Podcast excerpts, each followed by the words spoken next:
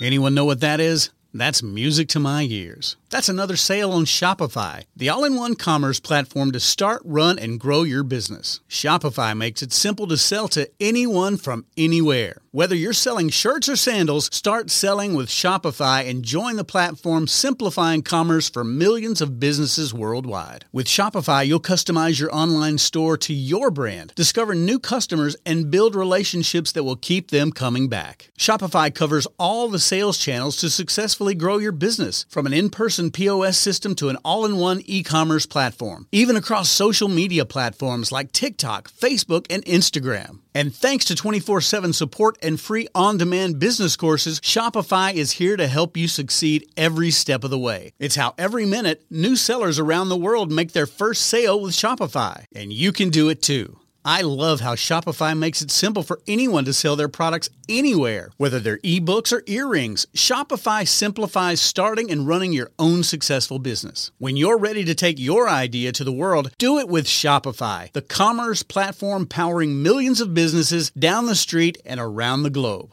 Now it's your turn to try Shopify for free and start selling anywhere. So sign up for a free trial at shopify.com slash C-Suite, all lowercase on C-Suite. Go to shopify.com slash C-Suite, all lowercase on C-Suite to start selling online today. Shopify.com slash C-Suite. You're listening to Thinking Outside the Bud, where we speak with entrepreneurs, investors, thought leaders, researchers, advocates, and policymakers who are finding new and exciting ways for cannabis to positively impact business, society, and culture. And now, here is your host, business coach, Bruce Eckfeldt. Are you a CEO looking to scale your company faster and easier? Check out Thrive Roundtable. Thrive combines a moderated peer group mastermind, expert one on one coaching, access to proven growth tools, and a 24 7 support community. Created by Inc. award winning CEO and certified scaling up business coach Bruce Eckfeldt, Thrive will help you grow your business more quickly and with less drama. For details on the program, visit eckfeldt.com slash thrive. That's E-C-K-F-E-L-D-T dot com slash thrive. Welcome, everyone. This is Thinking Outside the Bud. I'm Bruce Eckfeldt. I'm your host. Our guest today is Keith Hoffman. He is Chief Executive Officer and Founder at Engager Brands. He's also formerly with Prohibited Media, where he was COO and co founder. We're going to talk a little bit about that as well. And we're going to talk to him about what's going on in the cannabis space, what it really takes to create a brand. I think this is a, a fascinating and really, really important part of the cannabis industry right now is how we develop trusted, recognized brands. I think, as most people know, the world has kind of been focused on products and THC levels and things like that. But as we move into a more kind of consumer focused industry here and really kind of figuring out how people choose their products, build relationships with their products, brands are going to become hugely important. So we're going to talk a little bit about that and, and also as other experiences and, and insights that he sees going on in the cannabis space. So with that, Keith, welcome to the program. Thanks so much, Bruce. I, I appreciate you having me on. It's a pleasure to have you here. So before we kind of dive into what's going on with with your work now, what's uh, let's do a little bit of background and kind of history and how you got into cannabis. Give us the story. Sure. So I started my career in New York City working in the music industry. And I was one of the people focused on the what's next, the Wild Wild West, the digital music scene. So I helped launch the Apple iTunes Music Store and all the early music services. And so I had a front row seat for what happens when there's a really disruptive technology and a lot of different, you know, new paradigms that are being created and helped build the Sony BMG business when I took it over at when I was at BMG originally. It was under a million in revenue. By the time I left, it was 250 million in revenue. Got to see a lot of interesting things there that actually uh, has prepared me quite well uh, for the for the cannabis industry. From there, I moved out to, to LA to start working on a lot of my own companies. Founded my first company was a social media platform for events then I created an agency. Uh, and when I was sitting around with a bunch of other entrepreneurs, this was probably back in 2014 now, we were all kind of thinking and talking about, well, where is going to be the next big thing? And we all said cannabis. And so, what did that mean? And three of us ended up founding a company called Prohibited Media which we launched in 2015. And that was one of the first websites, the prohibited.com website, and then the, the video platform that we created, the video content. Uh, we created the first multi platform network for professional cannabis content. And our goal from day one was to really professionalize the cannabis content, the cannabis branding. Uh, we eventually spun off and had an agency. We worked on over 60 different brand projects. And then uh, towards the end of the, my time there, we started to focus more in house on creating our own house of brands. And so I spun off in uh, the beginning of 2020 to create Engager Brands to focus on what I see as a really big opportunity to attack a white space in the industry around building brands focused on really under underserved and over-indexing lifestyle demographics that are cannabis consumers. Yeah, yeah, exciting. Let's go back to Sony to transition from Sony to Prohibited. What were the things that you were able to transfer from you know your Sony experience into Prohibited, and what were the things that maybe didn't transfer so well, you know, as you got into cannabis? The things that definitely transferred the best were the ability to work in the gray and the, and the unknowns. Because at the time back then, you know, what do you mean people just want, you know, a single file? What do you mean people are taking the music and ripping it from their CDs and then sharing it? And, you know, for me, what what all of that represented was the single greatest opportunity that the music industry had, which was like, look at all this, look at all this pent up demand that we haven't been serving. And so figuring out how to navigate the waters. Um, also, you know, starting to figure out, you know, which business models you wanted to get behind and which partners made sense uh, to support that were going to help build build those uh, those business models together. And so, where I think a lot of that really kind of overlaid into cannabis was that you know what what we saw in particular with with California, and I'm I'm based here in LA now. Uh, we are really at the epicenter of a lot of what's been going on with the cannabis industry. You know, obviously with the the medical legalization having been a part uh, of things for you know 20 plus years now. Well, things really changed quite a bit when you know adult use came about, but the regulations weren't really clear in a lot of areas, and as a result, there was a lot of this kind of again similar feelings just wild wild west was out there. And it's like okay what can you do? What can't you do? And it's just i think the ability to be flexible right is is i mean it's critical in any industry but in the cannabis industry in particular, where literally the rules somewhat contortionist, yeah. Yeah, the rules are literally changing like every other day practically, you know, whether you're talking about on a local level, a municipality level, a state level, a federal level, international level, you know, and that's that's just talking about on on the, the government side of things, you know, not to mention what's happening when you have to deal with all of the hurdles of oh well how do you actually advertise you know your brands right? Yeah. um, all the hurdles of of you know the ever shifting landscape of oh well what is considered to be okay right now on all these different flat platforms and what will keep me from getting kicked off of any of them. And uh, those those rules aren't they're much less clear than the rules at least that you get from the government. Yeah Uh, much more opaque. But but but you know, I think it's just the ability. You know, we we had to pivot so many different times around figuring out new business models and, and meeting consumer demands. And let's face it, at the end of the day, the one thing that I think the music industry took a big lesson from, because in my early days there, there was a big focus on trying to put that genie back in the bottle. Right. And at the end of the day, the consumer is going to win.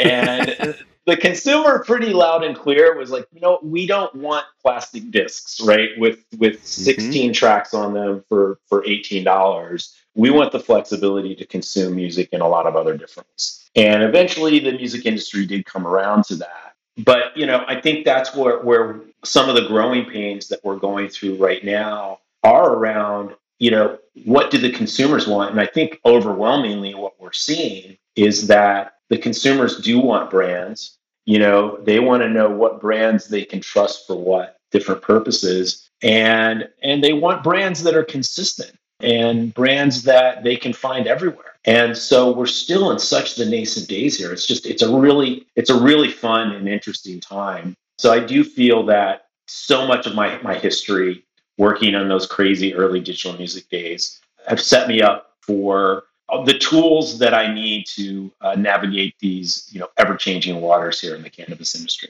Yeah, yeah. Let's just briefly talk about prohibited in the sense of what what did you learn there? What were your takeaways that you've been able to, you know, kind of apply or build on or learn from as you've moved uh, with the new business? One of the first things is that when you're an early mover, we used to say, uh, you know, we we would take the arrows in the front end and in the back because we were, you know, literally out there paving the way, doing things that we, you know, what can we do? What can't we do? What kind of content can we create? And then, um, you know, being early it is is definitely a challenge. So one of our biggest challenges, quite honestly, was just educating the cannabis industry as to what the importance was of having professional quality video content you know, back then, you know, in 2015, it was like, oh, my buddy's got an iPhone. He can just shoot shoot a video for me, you know, mm-hmm. and why should I have to pay you this for, you know, for your videos? And, you know, it was just a lot of a lot of education. And so we were very early. So I would consider, you know, I've heard a lot of different, you know, we, that was considered 1.0 or 2.0. I kind of consider it 1.0 era. We kind of got to ride the crazy rise of the, the Canadian public markets, all the crazy valuations. You know, we were we were fortunate enough to have raised over the course of our uh, history 25 million in funding over over six years of being in existence. And then what we saw was in 2019 when the when the bottom fell out of the Canadian public markets and all that funding money dried up all the companies that were, were kind of left were like, oh, well, which companies actually have have an actual business model? You know, mm-hmm. which companies are actually producing? What brands are actually authentic and meaningful? And so, you know, what I learned primarily from the early prohibited days was that, you know, and this is actually something that I think is is analogous to what I learned also in the early days of of BMG and Sony, were mm-hmm. that the first movers don't always win, and yeah. that who you think are going to be the big players in the early days don't necessarily end up being like, for instance, you know, Spotify didn't wasn't an early mover, you know, in in the yeah. the digital music space, but they ended up being the big winner. So what I feel right now is coming out of that, the crash of, of 2019 and then obviously the double whammy of then going straight into a pandemic. What we're seeing now is the the, the rise of the 2.0 and the winners that come out of this next next phase are going to be the Spotify's of the cannabis industry. Yeah, I mean, we talk about first mover advantage, second mover advantage. Is is there any anything that you look for in the industry or the situation that tells you wh- whether or not that first or second position is going to be the preferable position? Is there any kind of structural or kind of dynamics that that give you kind of indicators that it might be better to be in one position or the other? One thing that i've that I've learned early on i think i i'm now on my sixth startup. Yeah.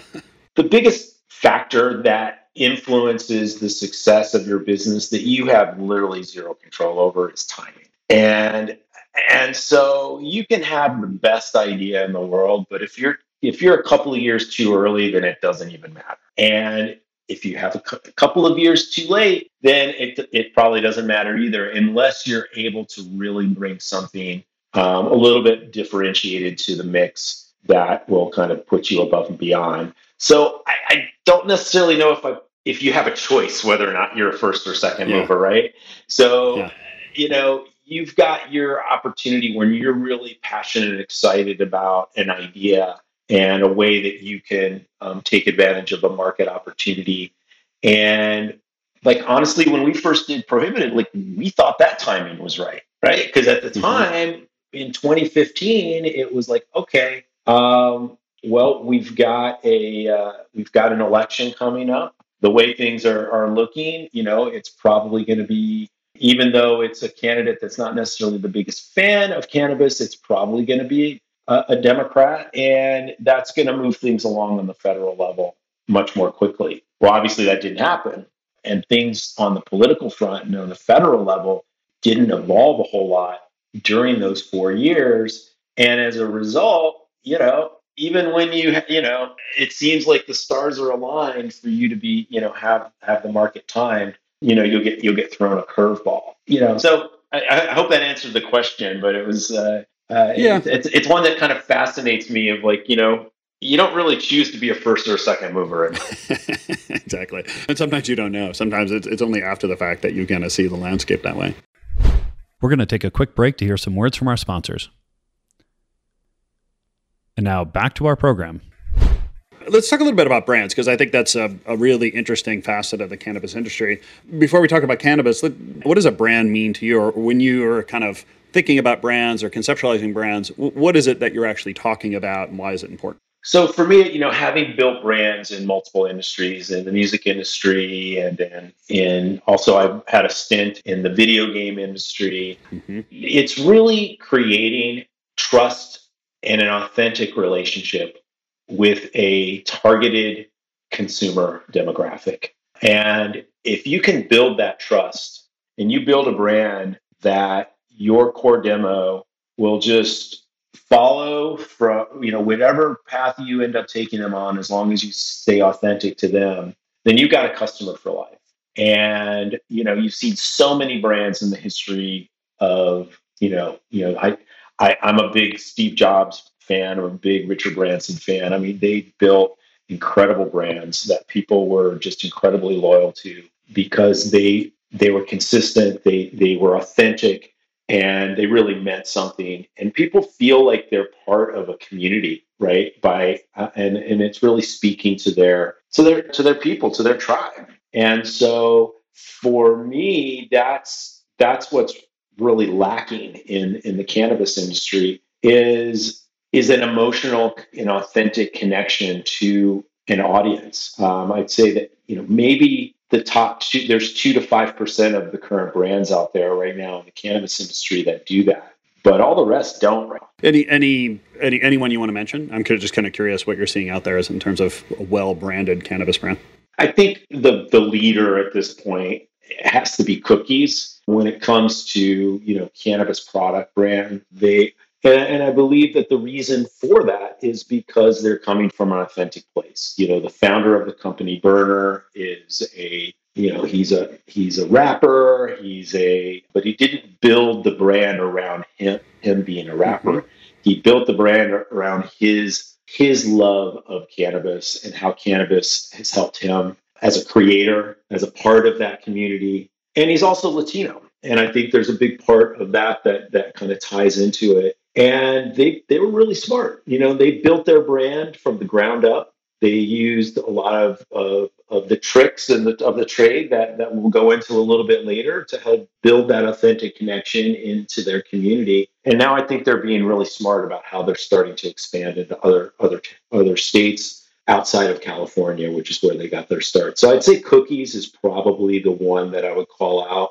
Another one that's just coming from a completely different angle that uh, I think is interesting is a brand called Dosist. They've been around now for a while, and they create the the dosed um, vape pens that are very consumer friendly, and they're focusing on much more of the, uh, you know, I guess more of the the the housewife, you know, market. Like I, you know, they have a store here in California on Abbot Kinney that's very akin to an Apple store, right? It's very clean, it's very inviting, it's very friendly, they're very educational. And it's like, hey, here's what this is, and here's how this is going to help enhance your life. And so I think those are two examples coming at the different angles that I would call out as, as doing it the right way and doing it in a way that these brands will mean something in all 50 states and throughout the world when they decide to roll out there as well. And what makes cannabis kind of a difficult industry from a brand point of view? I mean, what what have you kind of noticed as being kind of challenges about cannabis? Well, we probably don't have enough time on this particular episode to go through all of the challenges. The, the top but two or three. I would say the top two or three are obviously just the regulatory situation. You know, the fact that you can't, there's no interstate commerce. You know, that's it's very difficult to build and create a brand on a national level right now because of that. So I think that's you know that's obviously one big one. And then when you when you get down into the more state by state level, I'd still say that one of the biggest challenges as a brand is the supply chain. It's still pretty nascent. It's not 100% um, reliable yet.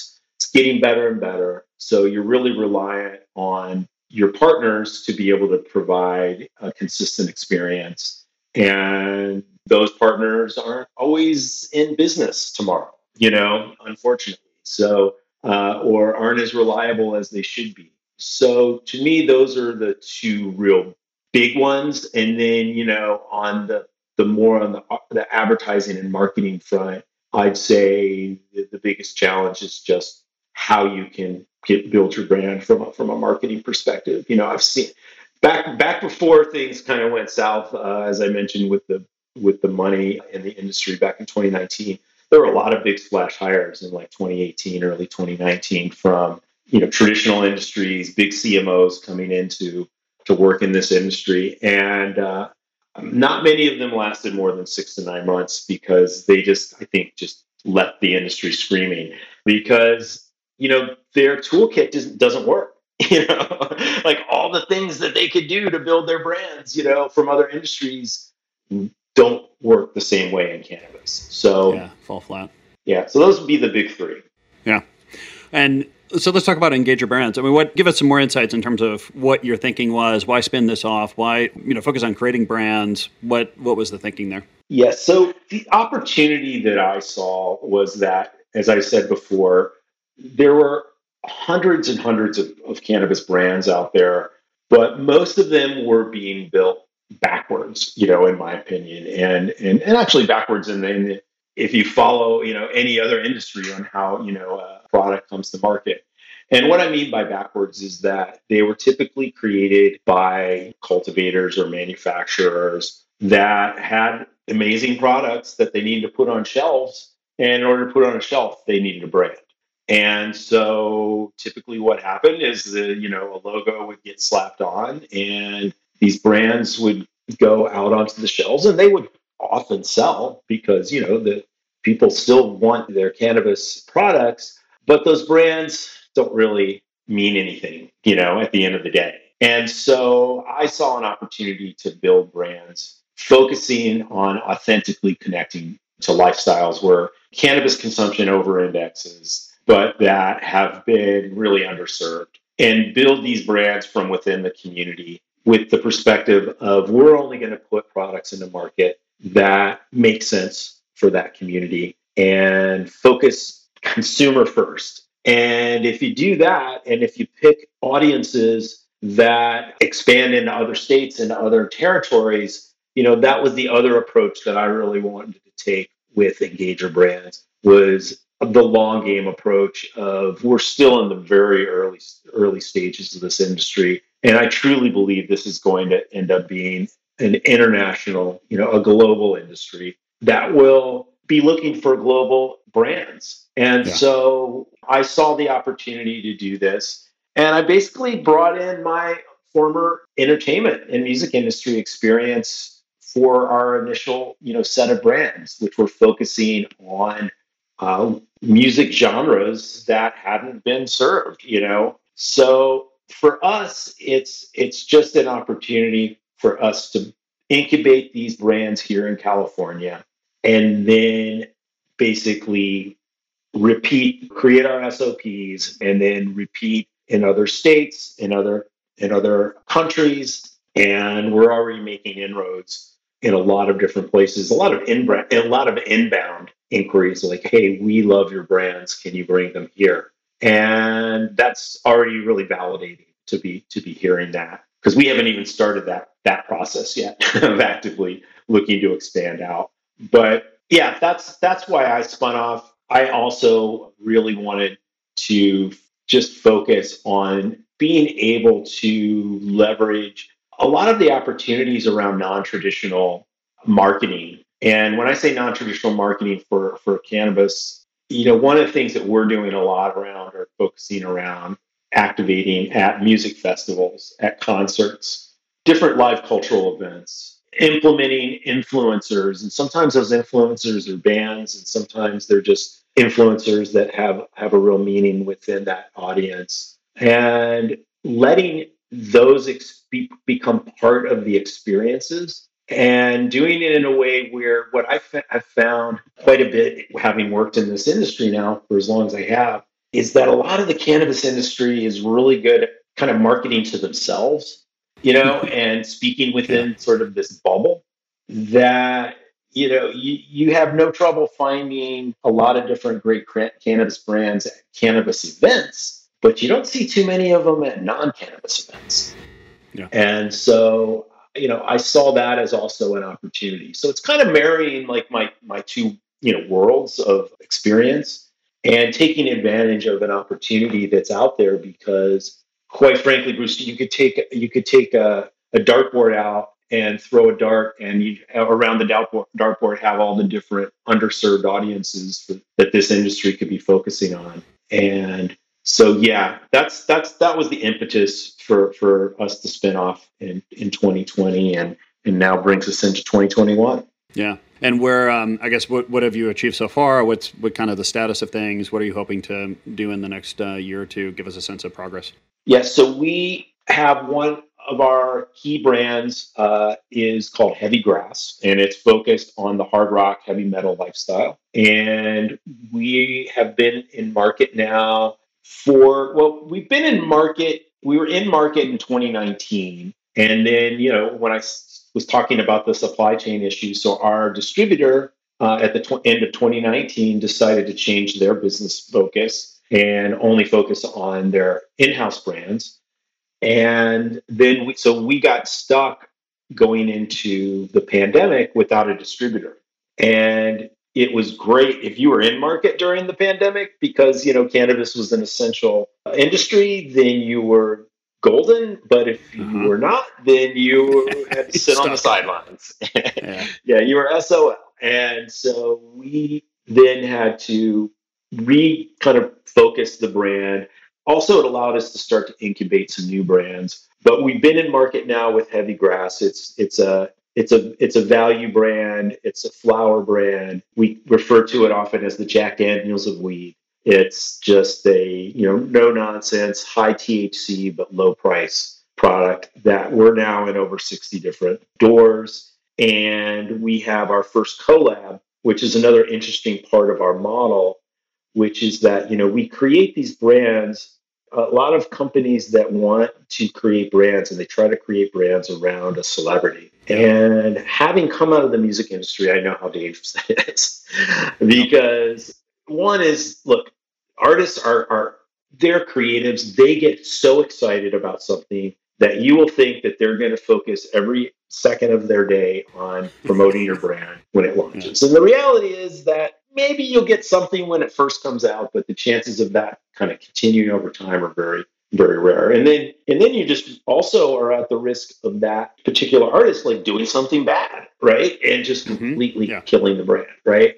And so from day one, and we we experienced this with with Prohibited as well. When we created Prohibited, we had a lot of celebrities come that wanted to get involved with us very early on, sure. and we we actually said no.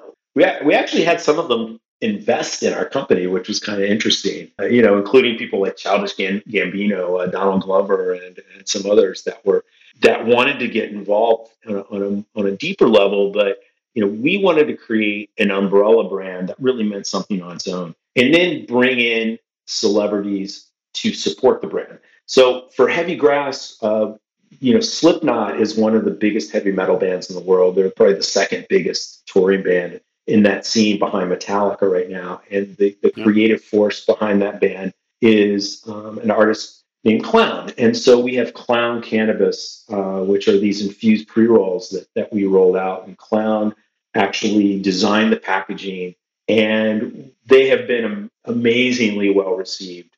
And we're going to be doing a lot of promotion around both the Clown Cannabis and all of our core uh, flower products at the Aftershock Festival in Sacramento, which is one of the biggest rock festivals in the world. It's this year it's four days. Usually it's been three days. Metallica is actually headlining it this year.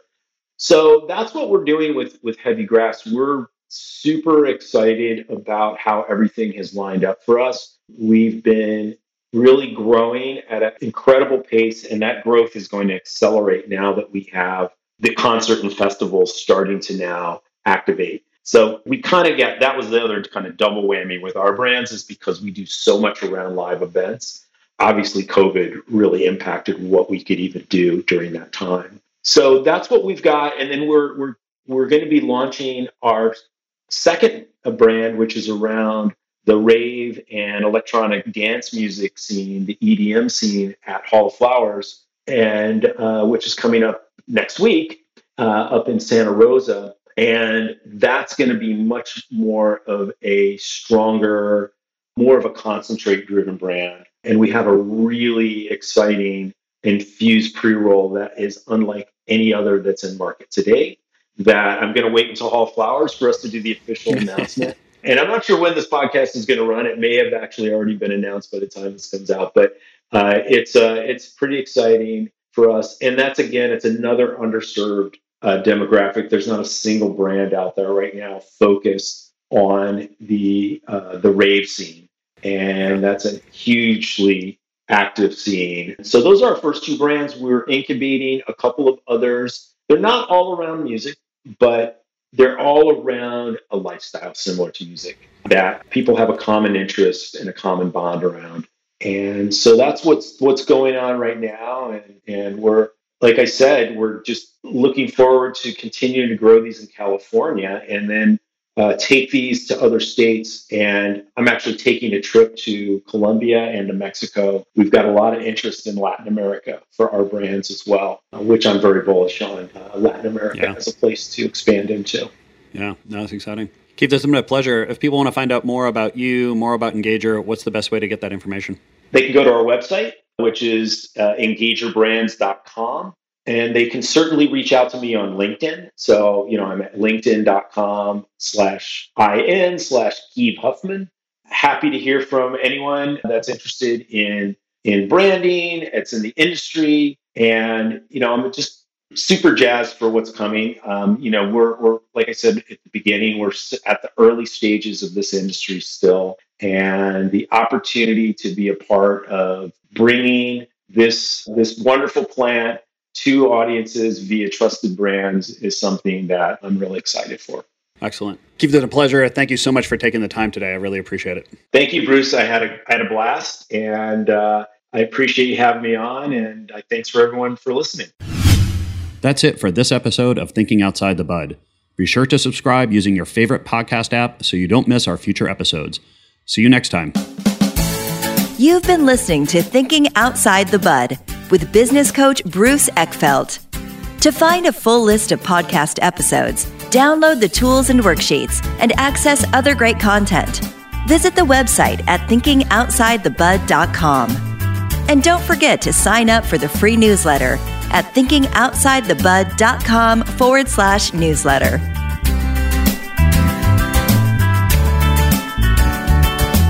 This podcast is a part of the C Suite Radio Network. For more top business podcasts, visit c-suiteradio.com.